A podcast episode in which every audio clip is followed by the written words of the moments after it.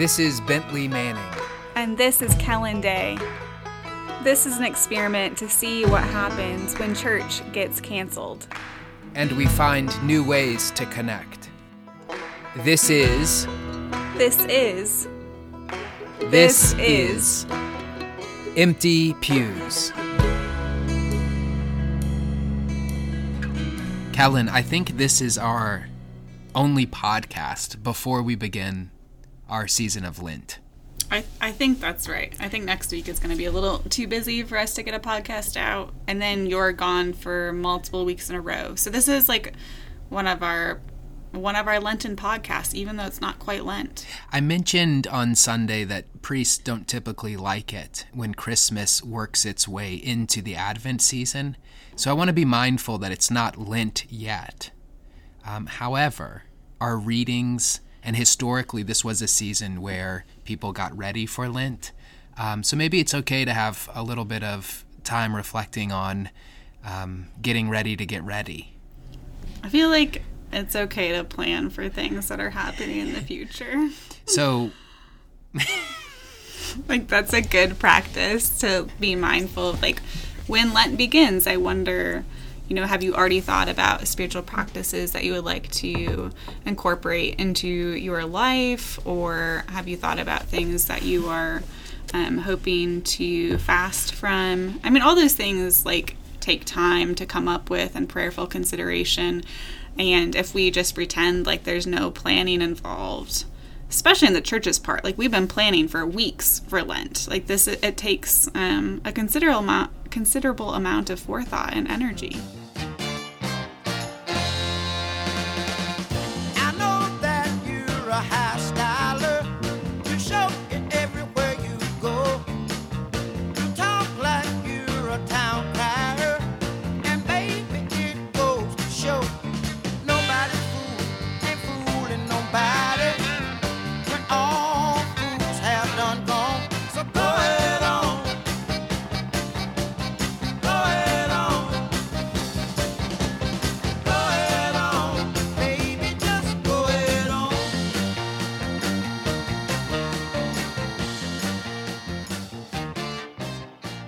Kellen, I think here in the office, uh, the two of us, we're going to be reading a book, I think, throughout the season of Lent. It's something that you have recommended. Um, would you mind telling our listeners a little bit about uh, the book we're going to read together and um, how you found out about uh, this author?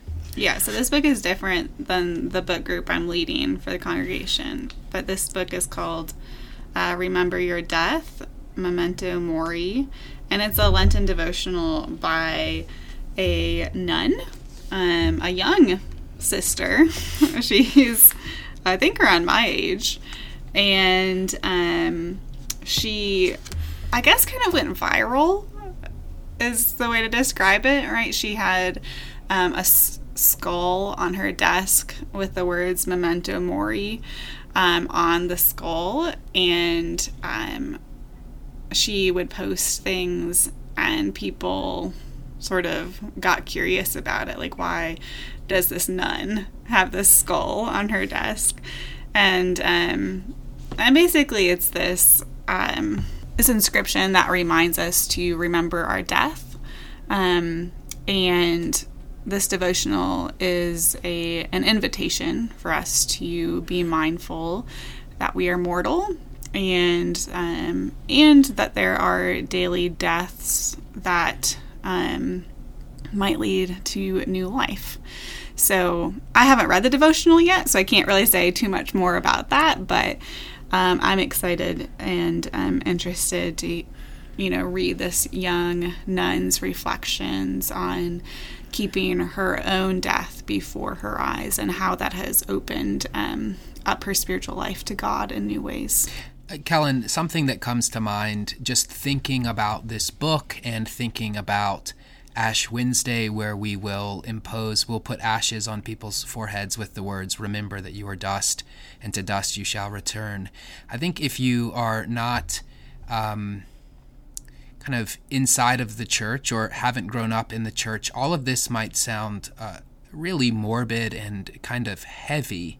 Um, and I'm thinking about the church's insistence, um, both in scripture and more generally thinking about the season of Lent, um, that we remember our deaths and how that is actually a gift. Um, we live in a culture, I think, that denies death at every every chance it gets. Uh, but the fact is that we're all going to die, and there's no getting around that. And so there's something I think incredibly liberating and helpful uh, about, you know, being part of a body that's able to uh, look closely at that reality, something that we all share, mortality, and thinking that through as a group. I think it can be enormously isolating and lonely uh, to never talk about something like that, something so central to the human condition. Uh, so, you know, to have a season in the church year where we remember our mortality is, um, on one level, just really helpful, I think, because it's something we all experience, uh, but rarely uh, have the chance to consider. And I think folks in the broader culture are um, hungry for this kind of reflection, this kind of thought. Ash Wednesday is one of the few um, days in the church calendar where folks kind of show up out of the woodwork. People um, come to church you haven't been to church in a long time, and I think it's because they're they're searching for something more uh, than what they're being offered. Um, I don't know. What do you think, Kellen? Yeah, I, I think that's absolutely true. Um, I think if the broader culture denies death and resists it at sort of every turn, um, individual people experience people's deaths all the time. and in years where we've seen and witnessed hundreds of thousands of deaths from a pandemic, um, I think flocking to an Ash Wednesday service makes a whole lot of sense to me. A place that is not going to lie to you, a place that's going to tell the truth about our existence, um, set within a narrative of um, true hope, greater hope, that's not rooted in escapism or denial. Kellen, I wonder if it would be helpful for our podcast listeners to hear just a paragraph uh, from the reflection on Ash Wednesday uh, from this book, uh, Remember Your Death. I think that's a great idea. Okay, here we go. Meditation on death is not easy. The threefold traditional practices of Lent are fasting, penance, and almsgiving. almsgiving. The practice of remembering one's death is definitely penance. Remembering death is a form of self denial that leads to conversion. Nonetheless, in today's reading, and in fact throughout Scripture, we are encouraged to embrace this practice because it leads to the joy experienced by countless saints. Remembering our death in order to truly live cleanses our hearts and renews in us a hopeful, steadfast spirit. Remembering our death does not remain in Lent, but leads us through Lent to Easter joy. Will you keep me safe? Can you heal my heart? Will you love me still when I have no love? To give? Can you hold my hand? Will you kiss my brow?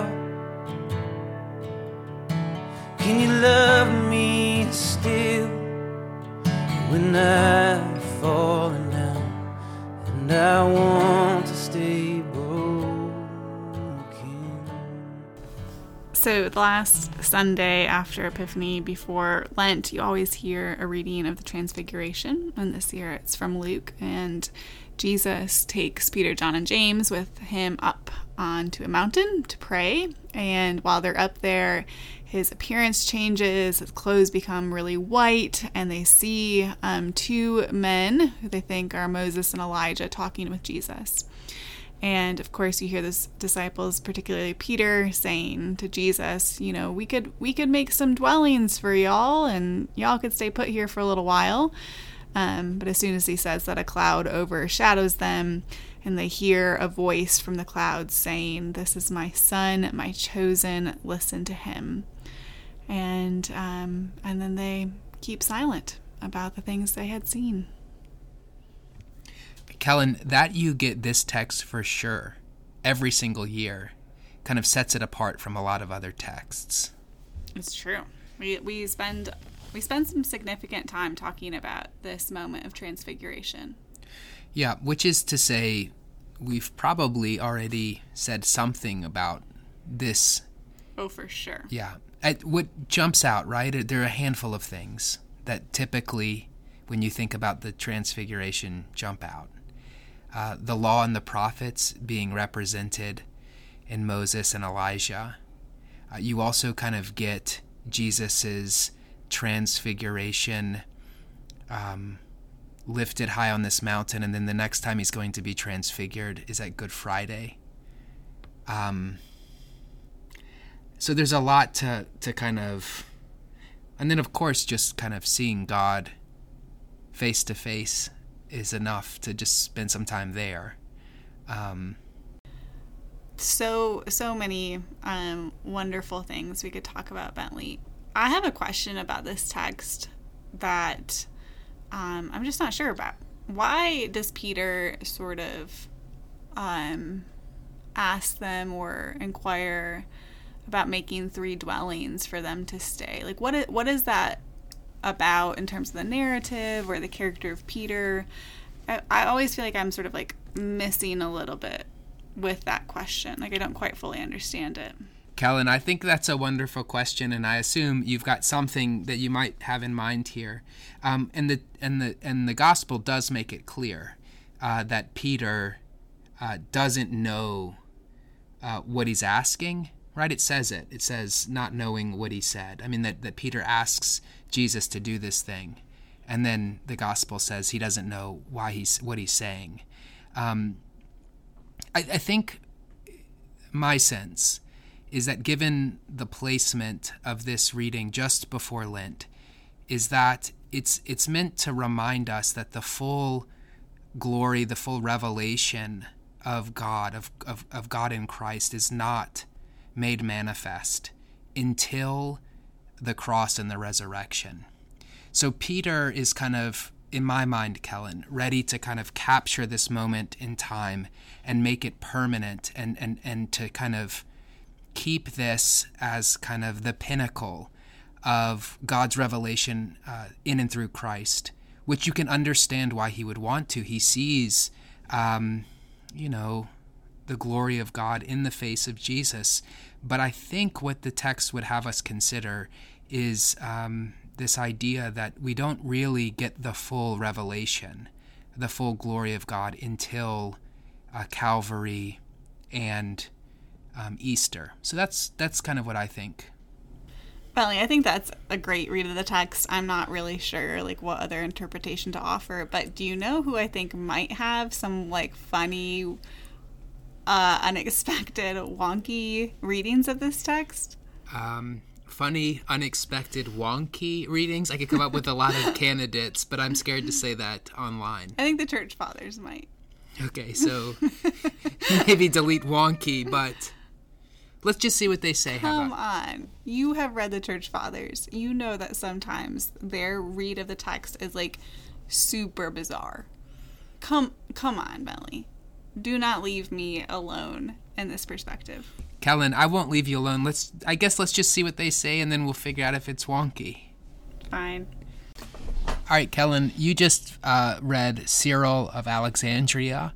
Um, what does he say? Okay, so Cyril kind of like agrees with you that, you know, basically Jesus' ministry has not yet been fully fulfilled. He must die and be raised from the dead. Um, and so you and Cyril are like buddies. Does this mean that I'm wonky? No, okay. I don't think that's a wonky interpretation of the text. Sometimes there are some just unexpected ways of reading the text in the church fathers that I find to be surprising.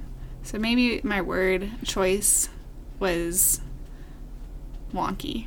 Um, but Ambrose does have a bit of a different interpretation. He sort of comes to the conclusion that um, the mortal body is not capable of making a tabernacle for God, um, which I think is like a pretty strong statement.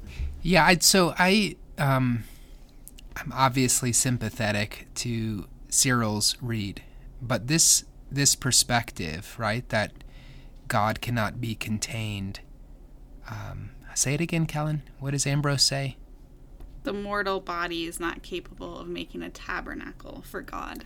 Yeah. So uh, what a what a beautiful reflection, um, and a and a good reminder that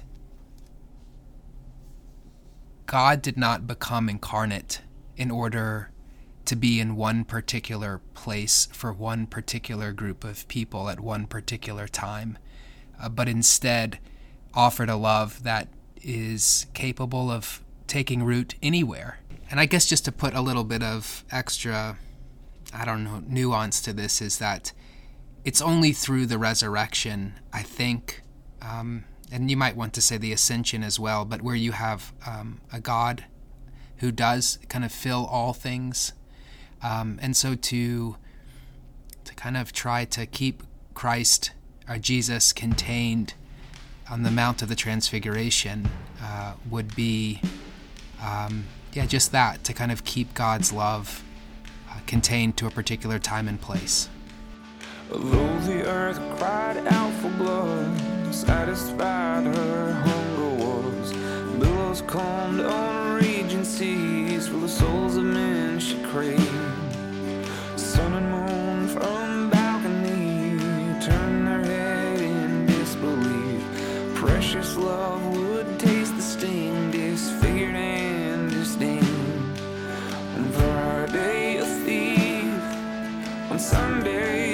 king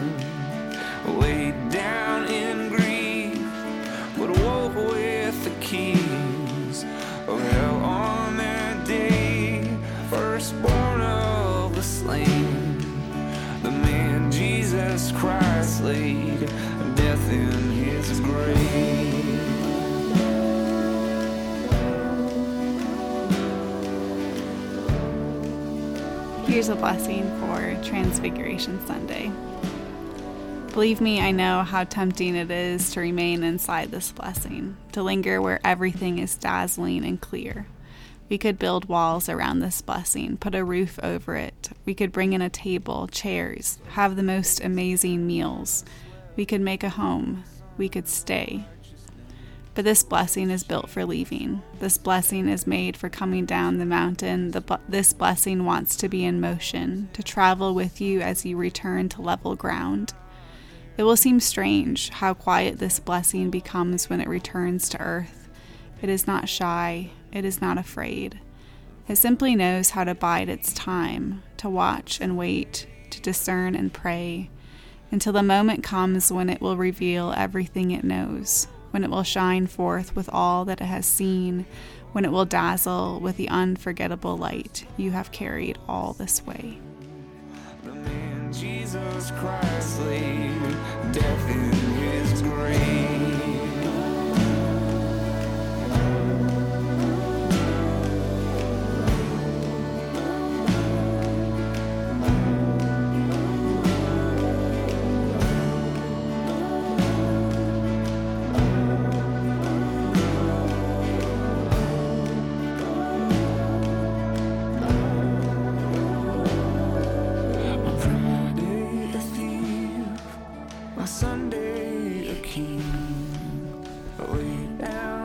Thanks for tuning into this podcast, friends. Um, we have so much coming up, and so um, put all these things on your calendar and participate as much as you possibly can through this Holy Lent. Ash Wednesday services are on March 2nd at 12 p.m. and 5 p.m. Um, it would be great to start attending morning prayer, even just one day a week, Monday through Thursday at 8:30. Uh, we also have a Bible study on Tuesdays. Invite you to join us at 10:30 uh, for our Bible study. Additionally, on Wednesday nights during Lent, we will uh, look at stories of faith. So we're exploring short stories and thinking about how those might um, help us on our Lenten journey. Uh, folks like Flannery O'Connor, um, a wonderful time together. 5:15 in the chapel on Wednesdays. And you can uh, also join us for a healing Lenten Eucharist at noon on Wednesdays during the season of Lent. Um, and I'm leading a book group. If you want to know more about that, email me. And so between now and then, know that we love you. We miss you. God's peace.